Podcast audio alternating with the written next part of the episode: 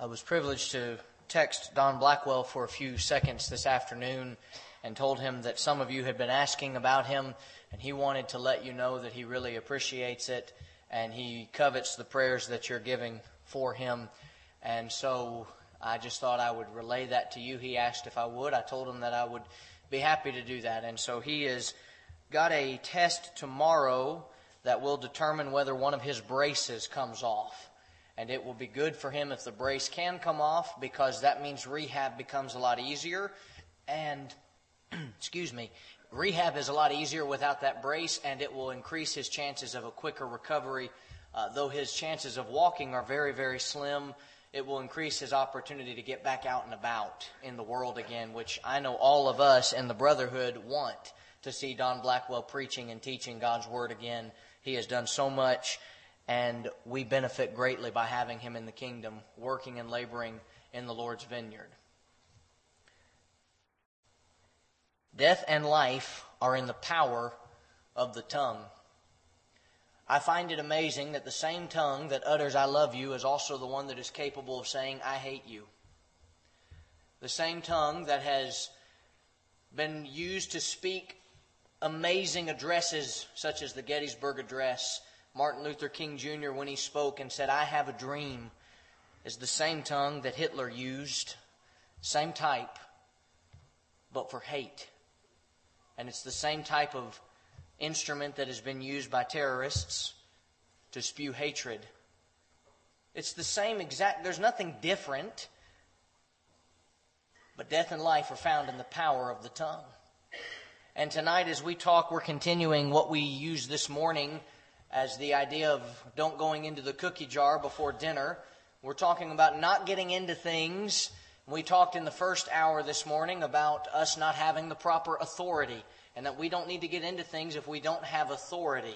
We talked in the Bible class hour about not getting into things that hurt us. And there are so many things that our world wants to normalize and wants to tell us that are absolutely okay. And in fact, do what you want to do, but the Bible tells us we don't need to have a part with them. And tonight, I honestly believe this is the hardest one. And we talked about drugs and gambling and pornography we talked about abusing authority, and yet tonight we're talking about not getting into things that don't concern you or that don't concern me. This is, by my estimation, the hardest subject to preach on of, of the whole day. Why? Because this is one of the easiest sins to commit and not realize that you are committing it. In fact, when you look up the definition for gossip, it is the casual or unconstrained conversational reports about other people, typically involving details that are not confirmed as being true. Its chiefly derogatory definition is a person who likes talking about other people's private lives.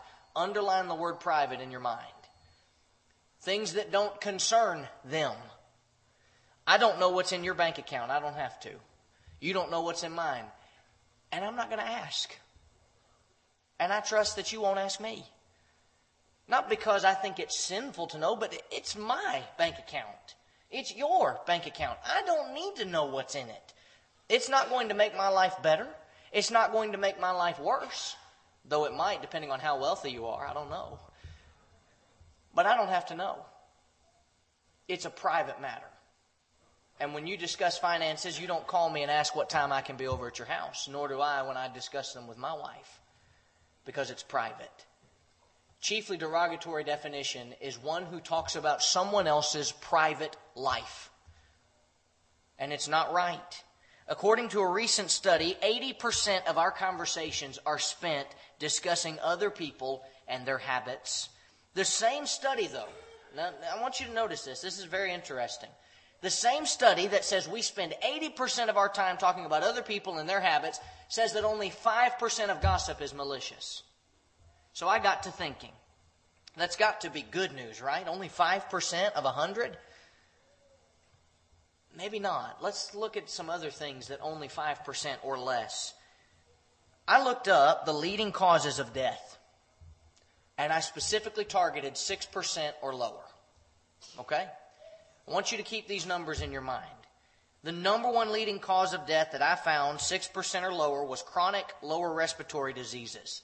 5.9% Number of deaths a year, 155,041.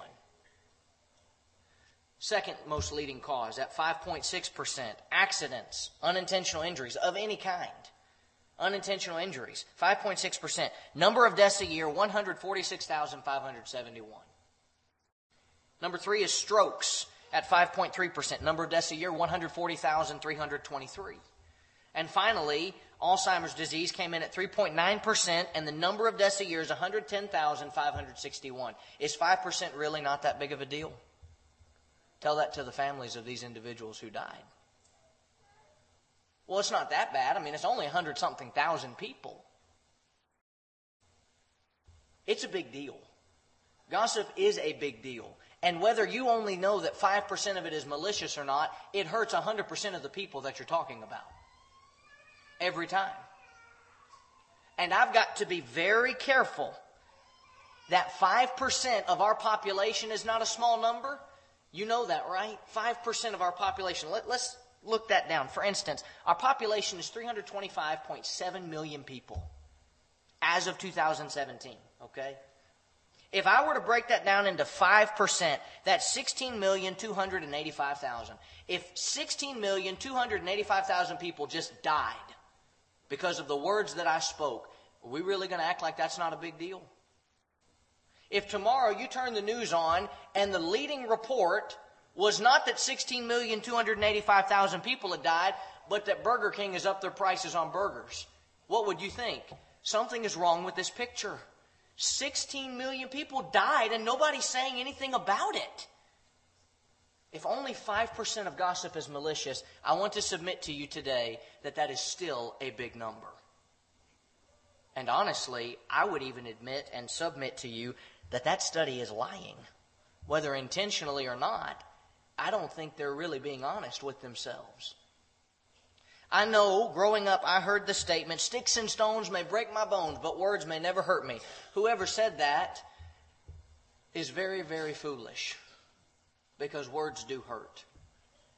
If you're like I am, a human being, you remember some of the most hateful things that have ever been said about you to this day.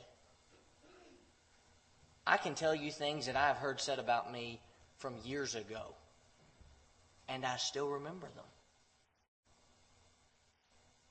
because they hurt, even when they weren't true. I've had things said about me that I knew weren't true, and they still bothered me, still hurt me. And I think you would agree. If you've been in that situation, and I believe all of us have at one time or another, you would admit it hurts too. And even the strongest willed person can be hurt by the things that we say about them to other people you know what I've noticed about gossip before we get into the actual meat of the lesson? It never stays private. It always finds a way to get back to the person that you've been gossiping about. And if you and I would have just taken the time in that situation to go to them, we could have saved a lot of heartache and a lot of trouble. But this is a really big problem Yes, even in the Lord's church. Haven't you ever heard or known of congregations that while you're not divided because you hate this side of the room or vice versa, you ever known of a congregation that that's exactly what it was like? We don't talk to the people over on that side because years ago so and so did this and she bothered this person and so we just don't talk to them anymore. Really? But you sing when we all get to heaven? You're not going to make it. This is a problem that does occur in the Lord's church. And so let's first look at gossip being condemned by God.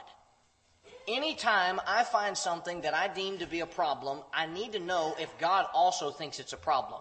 Because here's the deal. There are some things in life that I think are a big problem that aren't a big problem in the grand scheme of salvation. For instance, I am not an Alabama Crimson Tide fan. I know Tony is. He's not here. I get to talk bad about them, okay? I don't like the Tide. I'm just not a big fan of them. If you like them, I can still be your brother in Christ and we can still go to heaven, and that's wonderful. But don't invite me over to say roll tide because I'm not going to do it. My son is being taught by my in laws who love Alabama to say roll tide. And I have jokingly told everybody that I tell that to that I spank him every time he says it. Don't worry. We're going to get it out of him.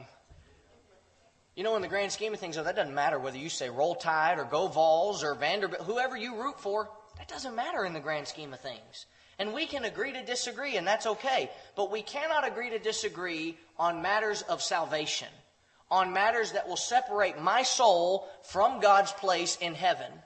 Because if that will do that to me, if what we're talking about is going to separate my soul, we cannot disagree on it. We have to be in agreement because if we disagree, one of us is wrong and is damned to hell.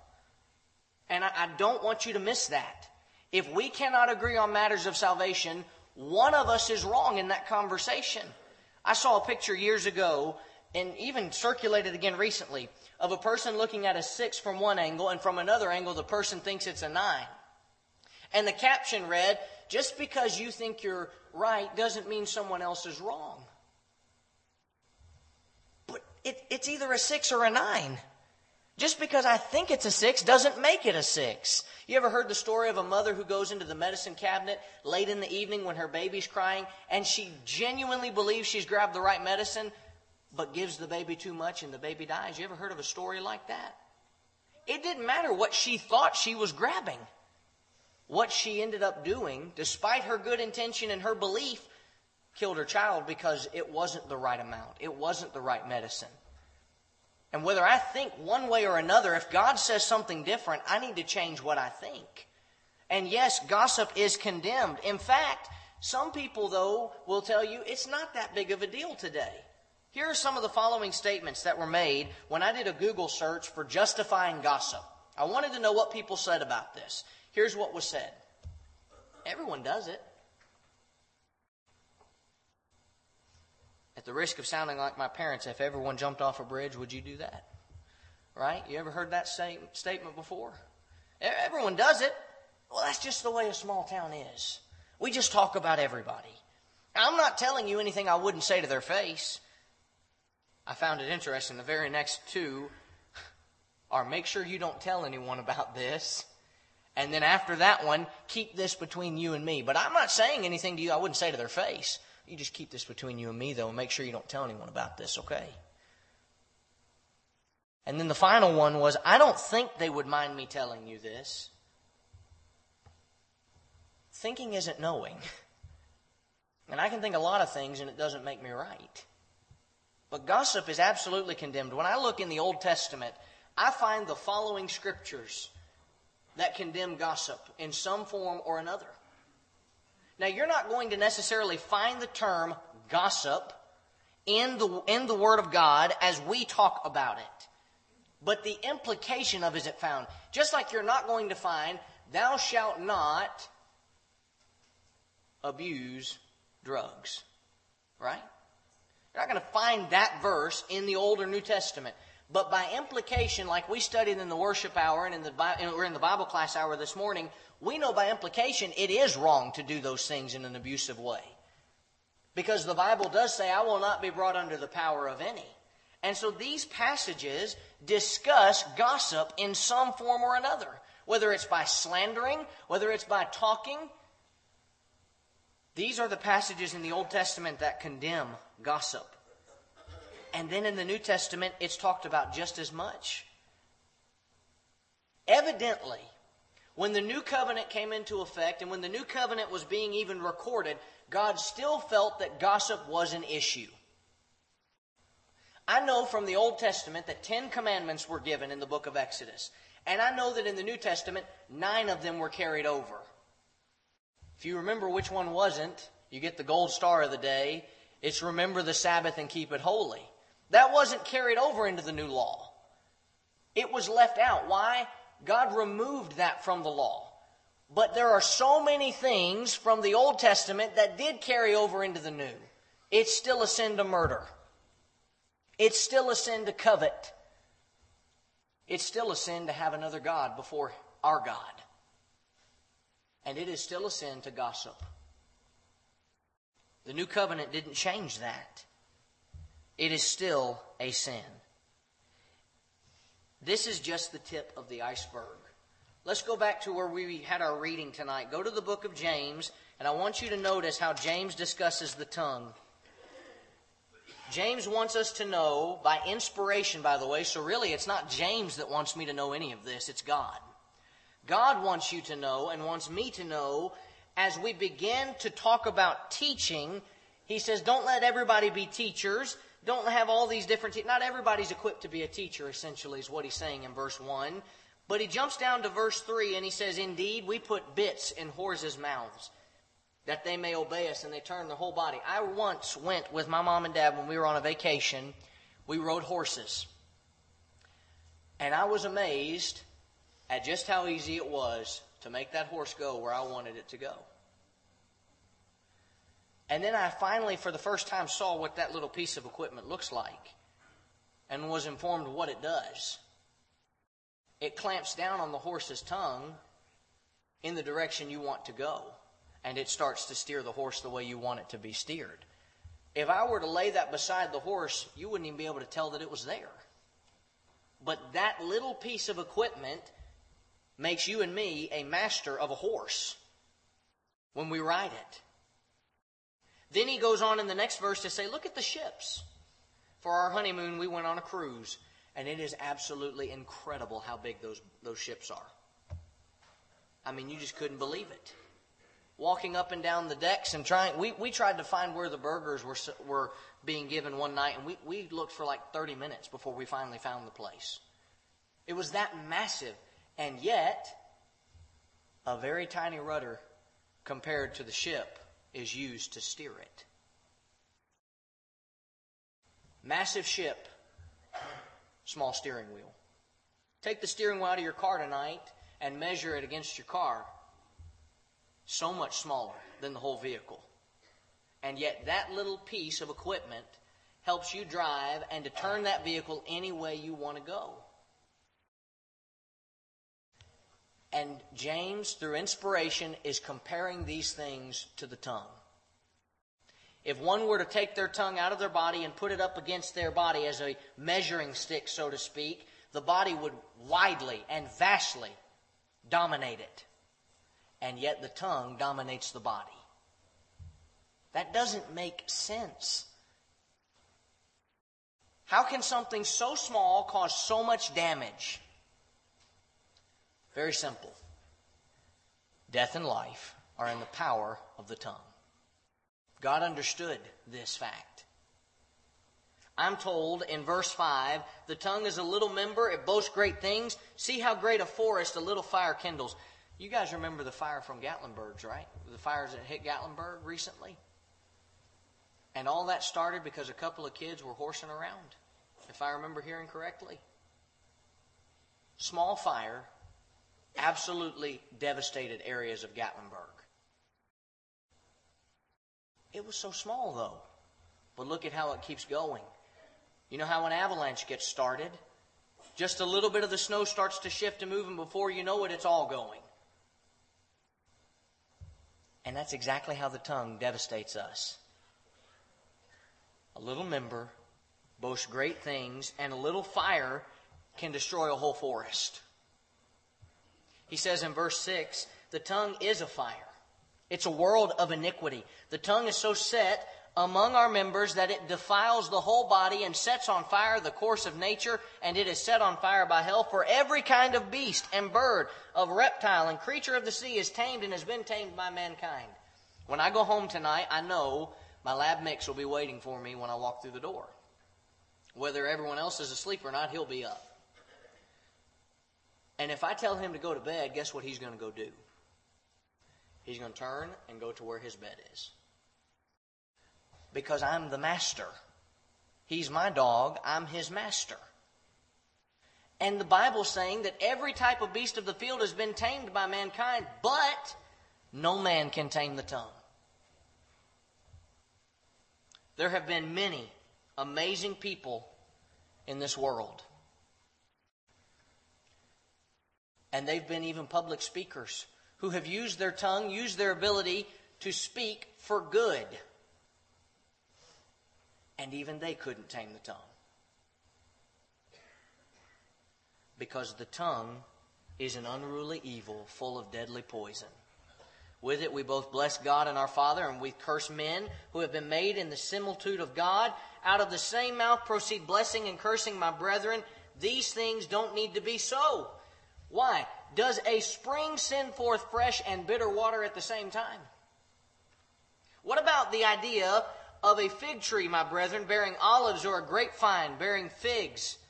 Thus, no spring yields both salt and fresh water. The tongue is a destroyer. It is an absolute destroyer. Husbands, wives, you ever said something in a fight you wish you could take back? Right?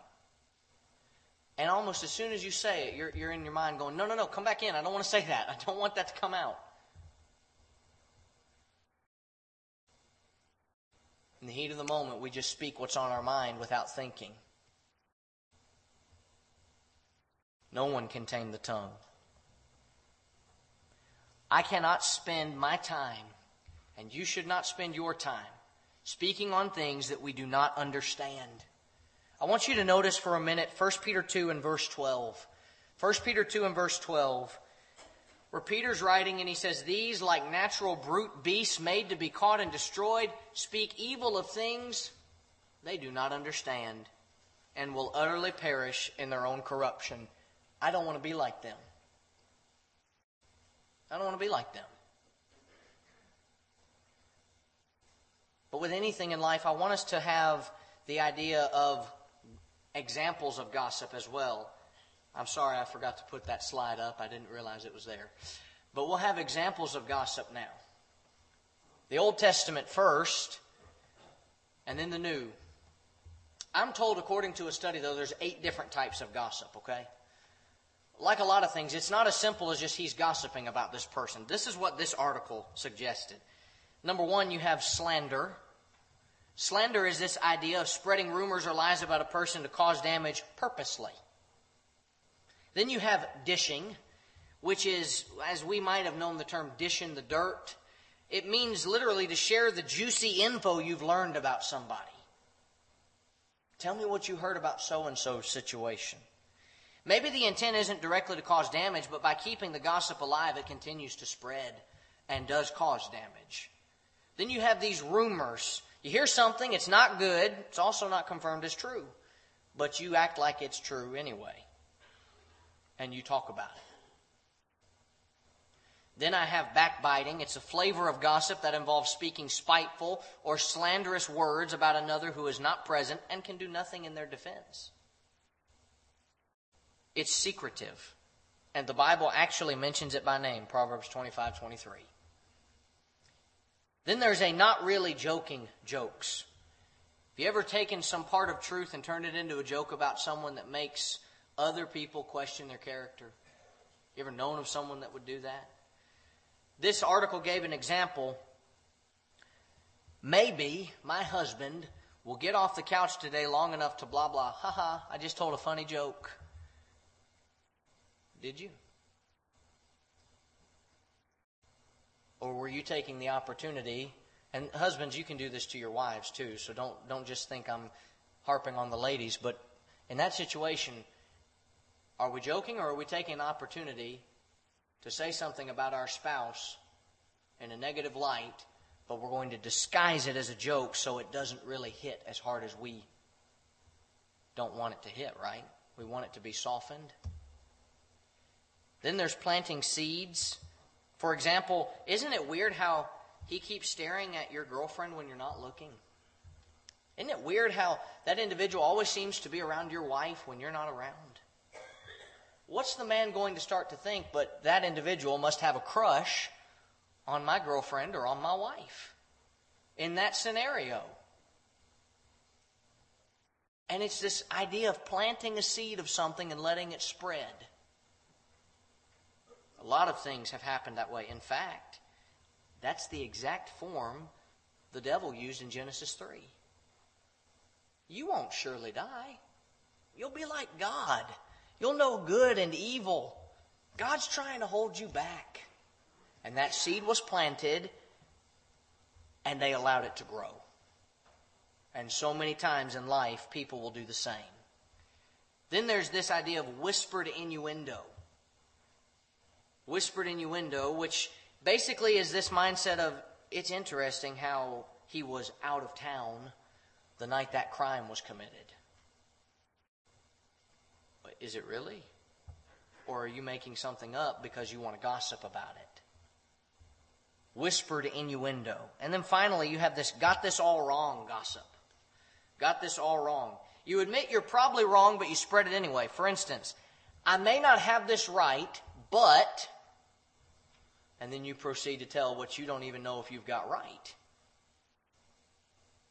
How mad would you be if someone said, I may not have this right, but I heard J.C. Penney has marked everything down to a penny. And so you go to the store and you load up on a bunch of items, and much to your chagrin, you get to the checkout and your total comes up to some thousands of dollars. You're going to just say, oh, well, they meant well. No, because then you have the hassle of putting everything back, walking out of the store with the purchases that you hope to make. You can't get them anymore. I may not have this right, but. And then you proceed, or I proceed, to talk about something we don't know. Why would we do that? I can see every one of these in the world today, can't you? Biblically speaking, we first look to the Old Testament and notice, as I mentioned a moment ago, that God in Genesis 3 is a victim of gossip, where the devil says, He's not going to kill you. Don't worry about him. God's really just trying to keep you from your full potential. Joseph in Genesis 39 was a victim of very malicious gossip. You might remember studying that Potiphar's wife, and I find it interesting that the text only ever calls her Potiphar's wife in a possessive sense, that she belonged to Potiphar and only to Potiphar. And even Joseph admitted that when he says in Genesis 39, everything in this house is mine but one thing, and it's you, his wife. So I'm not going to do this great wickedness and sin against God. You're not convincing me. But every day she tried to get him to commit adultery with her. And finally, one day, she grabbed him forcibly and said to lie with her, and he ran away, and in the process, she had a portion of his coat. And she gets the bright idea to say that Joseph tried to force himself on her. Who would you believe?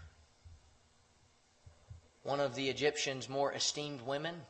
Because you've got to understand something. Potiphar was a high ranking member of the Egyptian nation, and according to history and other things, they got the best women. They got the prettiest women, they got the cream of the crop, so to speak. So if you had to choose between an Egyptian woman who is one of society's best, most upstanding citizens, and that slave that y'all got, who are you picking? As much as I think Joseph was absolutely wronged in this, can't you see how easy it was for him to be wronged? Because a very high, powerful person spoke, and it was her word against him. And the odds were stacked against him there. He didn't do it. Well, good luck convincing everybody else of that. Joseph was a victim of this, but I want you to go to 2 Samuel 15 for a moment. And I want you to notice how David was a victim of gossip. 2 Samuel chapter 15. And it, Father's, it's Father's Day, so imagine this is your son. Okay? This is Absalom, David's son, his own son. And Absalom wants the throne. How bad did he want it? According to 2 Samuel 15 and verse 2, he would stand out at the gate that led into the city and wait on people to show up. And then he would begin to ask them, What do you need? And when they would tell it to him, he would give the impression that the king wouldn't hear their cause and didn't care about them. And Absalom would even go on to say, If only I could do something about this. If only I could help you. You know, my dad, he doesn't really want to help you, but if I could, I, I would take care of you. Notice 2 Samuel 15 and verse 5. The result of this gossip caused the people to treat Absalom as a king, kissing his hand and bowing down to him. And in verse 6, so Absalom stole the hearts of men. So much so that at one point they take him to Hebron and he goes to David and asks, Can I go to Hebron? I want to pay the Lord a vow. However, when he arrived in Hebron, the people were told to cry, Absalom reigns in Hebron. And he tried to steal the throne. All because Absalom's gossip convinced people that David did not really care about his people. What happened to Absalom? If you don't know, might have been a long time since you've studied Absalom, but if you don't know, he died. David didn't want him to die, but he died.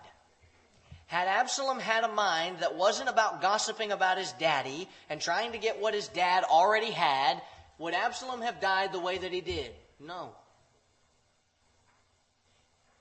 Had Adam and Eve not listened to the lies that the devil was giving them, would they have partake of the fruit in the, in the Garden of Eden? No. Because the indication is right after the devil says all of this to Eve, then Eve saw that the tree was good for food, it was desirable to make one wise, and she took and ate after the temptation. And if the people would have believed Joseph, would he have been thrown in prison? See how gossip was very, very damaging in the Old Testament? But it also reared its ugly head in the New. Jesus was a victim of gossip. If you look in Matthew 16, Jesus asks his disciples in Matthew 16, 13, Who do men say that I am? What are people saying about me?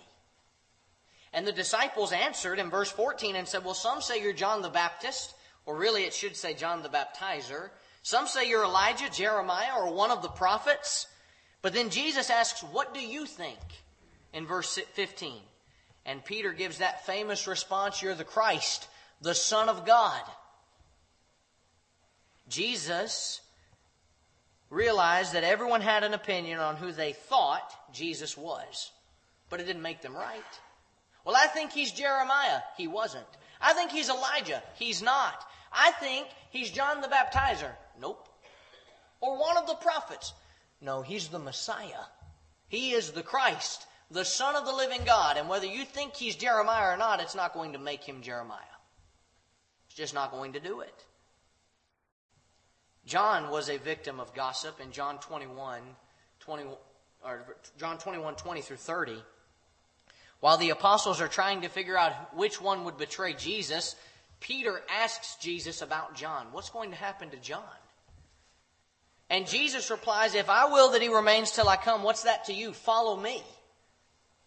Now, I want you to notice that after Jesus says this, a rumor starts about John. And people began to say at the end of John 21 23 that John would never die. John must be living for until Jesus comes back.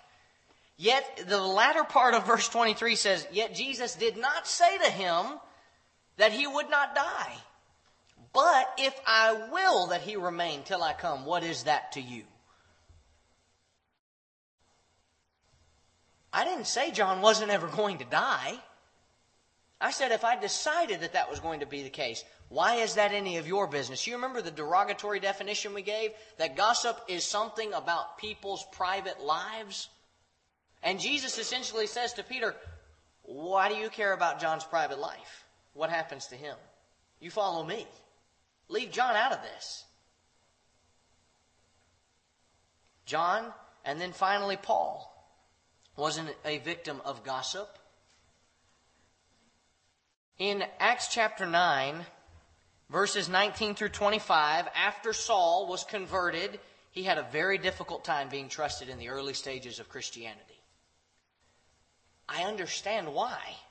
Because when you study what he had done, no Christian wanted to trust him.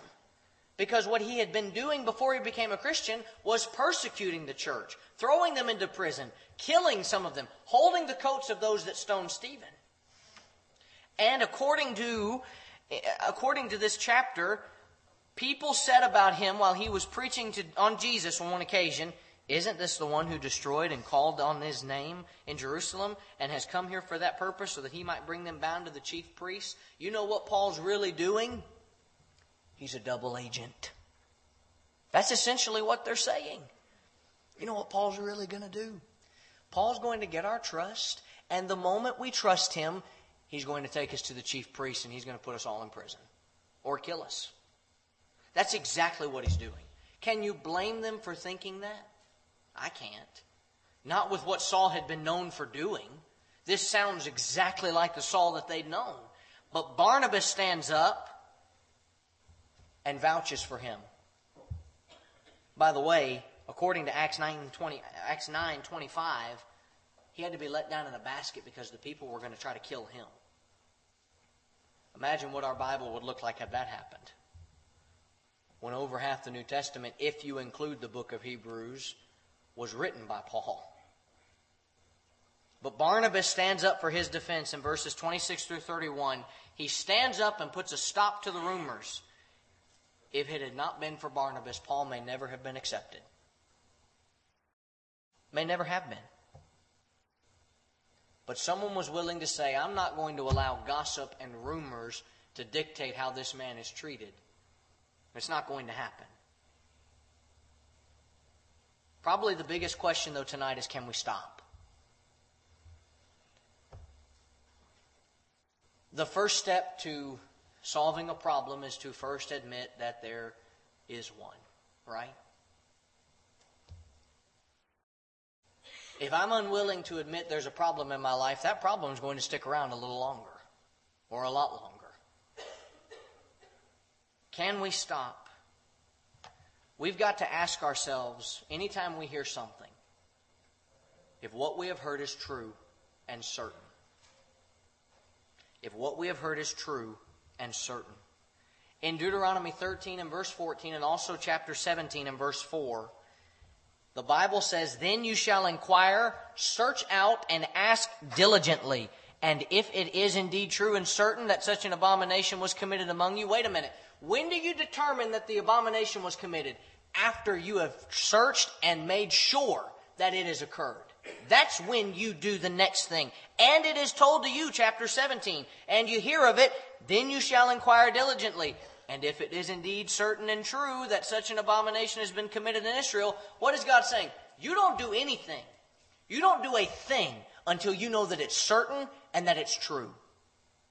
I hear all the time on Facebook or on social media or even by people in passing, what are we going to do about such and such? How do you know such and such is even accurate? Well, did you hear what they said about so and so? Did you see the latest thing about Trump? Did you see the latest thing about Obama? Did you see the latest thing? Brother, we could do this all day long. With every president since we've had media. Whether you like them or not, people have made up stories about them. Believe it. That's politicians. That's politics. What are we going to do? Trump likes Diet Coke and McDonald's. Who cares? I don't care about his diet. I care about what he's going to do for the country. And so I'm not going to stress about something like that because I don't even know if it's true. And I don't care if it is. And so, so many things that you and I are going to hear in our lifetime, so many things that are going to be said to us, we need to have that mentality. Is it true? Is it certain? If we can't prove those, we have a third thing. Who cares? I'm not going to waste my time. I want you to remember Nehemiah for a minute. When Nehemiah was told by his two big enemies, we want you to come down to the plains of Ono, and we want to meet with you there. Nehemiah said, I'm not going down to the plains of Ono because I'm doing a good work where I'm at. And I'm going to focus on the work where I'm at. And so, brethren, let me encourage you tonight. The only thing you should be concerned about is the Bybee Branch Church of Christ. That's it. And the community that surrounds it. Don't worry about the people that are up in New York or Idaho that might be false teachers unless they start to come down to this area and infiltrate. You be concerned with the body of Christ that meets here at Bybee Branch. And it will stop a lot of problems if the whole church would get with that program. Well, what are we going to do about this Christian school that's dealing with this or dealing with that? Are you a part of that Christian school? No. Then it's not really for you to decide. Focus where you're at. Stay where you're at. Make sure something's true and certain, sure, if it affects you. So much of gossip is stuff that doesn't affect us, but we think it's juicy info, so we've got to spread it. Why? Is my life really better for knowing that such and such might have happened? You ever played the game telephone? This is a game that I know youth groups have played in the past at lock ins or at youth retreats. It's this game where you sit everybody in a straight line, and somebody gives a phrase to the first person in that line. Here are the rules. You sit in a circle or stand in a straight line, you need to be close enough to whisper to the other person, but not so close that the other players can hear what you're whispering. To get the game started, you have this first person in the line whisper a word or phrase into the ear of the person sitting or standing to their right. Players whisper the phrase to their neighbors until it reaches the last player in line. Here's something that's not been included yet, though. You don't get to repeat the phrase, you get one shot. And you get to whisper it. So if you've ever seen this game played, it's quite comical. Because the phrase that started, which might have been, I like to go on, on a walk every Sunday afternoon, turns into, I like to eat burgers and milkshakes every Sunday afternoon. Where'd we get that from? Because somebody during the game didn't hear what was said, and you know what they had to do? They had to do the best that they could to replicate what they think they heard. And I've hardly ever, if at all, been a part of a game that got the phrase correct at the very end. Few times that's happened, but it's very rare. What is that telling me? You might sit there and think, why does that matter? That's a children's game. This is why it matters. There is a difference between the phrase, I heard Derek is moving, right? And it might be true. Derek might be moving. But if I say to you, I heard Derek's moving, is that true? I might be asking if you have information on whether he's moving or not. But this type of phrase often turns into this Derek is moving because he got kicked out. He and Samantha are having problems. How did we get there from this? Gossip. Somebody decided they were going to infer and add details and try to guess what's really going on. And so they infer and they add, and then we get this. And Derek says, I'm not having problems with Samantha. I got a better job in another state. That's why we're moving. She's coming with me. What do you mean we're having problems? Let me tell you personally, I watched recently as gossip tore apart a congregation and one of their deacons had to step down because of it. Because of gossip about him that wasn't true by his own brethren. And honestly, that is sickening. That anybody in the Lord's church could treat somebody that way is repulsive. And you know what it does to a congregation when that occurs? It makes every single person, when they find out that gossip was the reason, walk on eggshells. I don't know if I can trust anybody now. So I won't tell them anything. I don't know if I should say this to so and so because they might be the person. And you know what happens when the church can't trust each other? It doesn't grow, it dies. Because other people are going to come in and they're going to feed off of what you're giving out, what I'm giving out. They're going to know whether a church is a loving congregation or whether they can't stand each other and can't trust each other. And let me ask you honestly, if anybody walks in from the street into this congregation and they see a church that hates each other, why would you want them to be here? And why would they ever say, I want some of that? We want to be a part of a church family. And families are not supposed to treat each other that way. Not good ones, at least. Be careful what you hear and what you infer. Be careful what we enter, in, inject into the conversation and we say, this must be what's going on. Because, you know, they didn't ride home together that night. Well, there might be a reason for that too. And you can make up stuff till you're blue in the face, and all of it could be false. So we've got to be careful. How can we truly stop gossip as we close? I want to present to you the following things. All of these need to be employed by myself, by you, by this world. First, walk away. But I know that's really difficult at times because human human nature is we love drama. Why do reality television shows do so well? They're scripted. I hate to break that to you, but they really are. But people will watch shows that are depicted as reality TV because they love drama. And the people that are making those shows do a great job of orchestrating and making things up to cause drama. You turn on one of those shows, and in five minutes, if people aren't yelling at each other, something's wrong. They're not doing the show right, okay? Because that's really what reality TV is all about. And a lot of times, gossip starts this way You'll never believe what I was told. And my mind, when I hear that, is, bet you're wrong.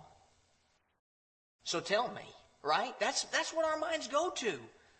If I said, you'll never guess what happened at the game last night, the typical person who especially loves the sport's not going to go, see ya, and walk away. They're going to say, tell me, what happened? The guy had a perfect game. Are you serious? Oh man, it was, it came down to the last out and the guy hit the ball and this player made the diving catch at the wall to seal it. It was incredible. Man, that's awesome. Same thing is applied with gossip. You'll never believe what happened to Derek and Samantha. Tell me. Just walk away. The second one is going to be employed because when the first one happens, they're going to try to probably get you back. No, no, no, come back, come on. I'm not gossiping. You refuse to listen. No, I don't want any part of that. That's Derek and Samantha's life. They've got their marriage. They need to deal with it on their own. I'm not going to mess with it. But then you notice a trend. This same person is often talking to you about people, not just Derek and Samantha. So you put a healthy distance from, from them. Next, you tell them off in a Christian way. But you tell them, I, I, don't think what you're doing is right, and I don't think the Lord would be pleased with you doing this. I don't think you ought to be talking about them behind their back. And finally, this always works. Either forcibly say, We're going to go talk to the person you're talking about, or suggest it. I guarantee you they'll stop talking. One of my instructors, Keith Mosher, said when he worked at a congregation, he had a binder with a bunch of notebook paper in it, and he had it on his desk. And when anybody would come in and lodge a complaint about somebody, he simply opened the binder and stuck out a pen for them. And every time he got the same response. What's that for? I'd just like for you to sign and, and date and lodge the complaint that you're making so we can then go to this person and handle it. And that entire ministry that he had there, that notebook remained empty. You know why? Nobody wants to put their name to it.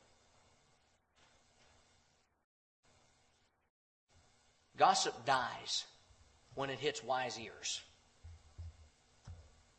It dies. And you know what? Anybody who will not employ any of the things we just mentioned is a coward. And sadly, the Lord's church has a lot of them. People who won't walk away, who won't refuse, who won't distance themselves, who won't. And all the while, we're sowing seeds of discord among each other. And we wonder why the church is hurting, and in part, why the church membership is declining.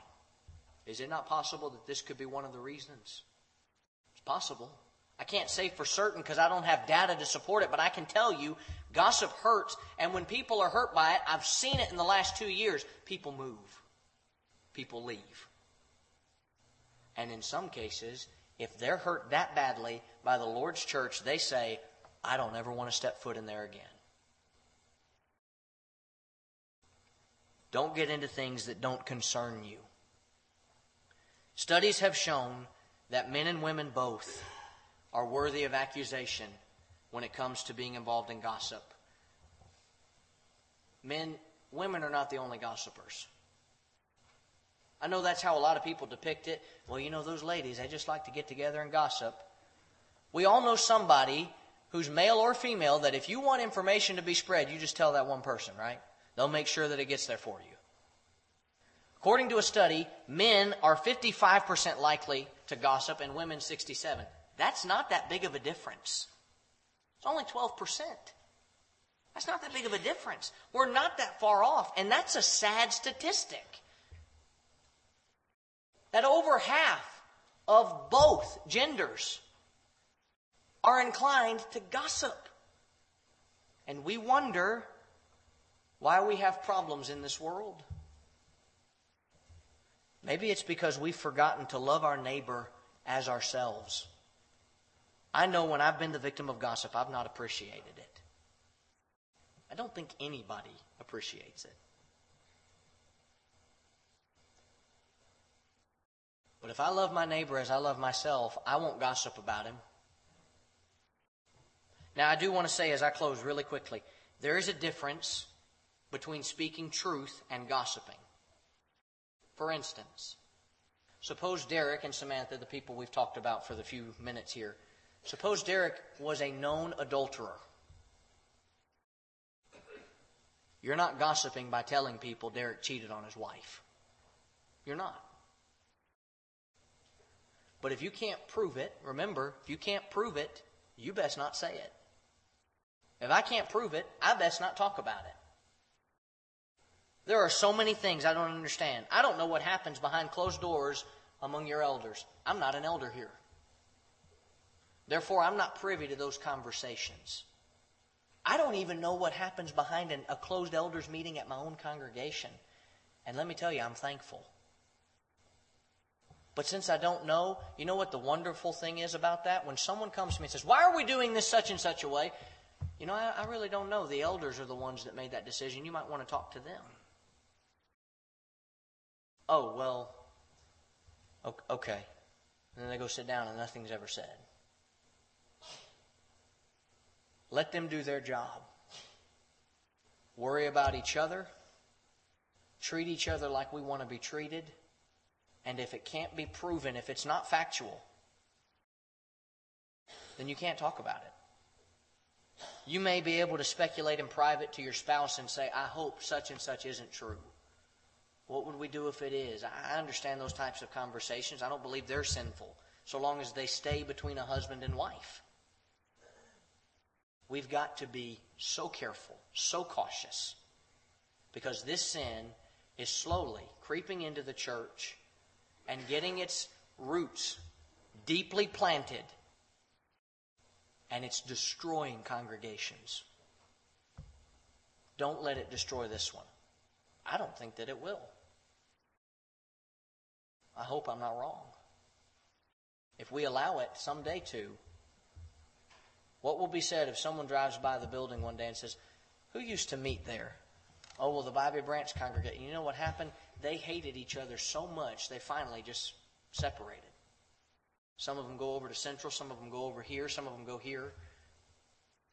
Yeah, they, they dissolved because they couldn't get along with each other because of things that were said. Don't let that be the case. When you hear gossip, run. Perhaps you're here and you're not a child of God and you desire to become one. You can do that by hearing, believing, repenting, confessing, and being baptized. Perhaps you've done that, but you've wandered away. Maybe you're struggling with gossip. You can do exactly what Simon the sorcerer did repent and pray. Acts 8.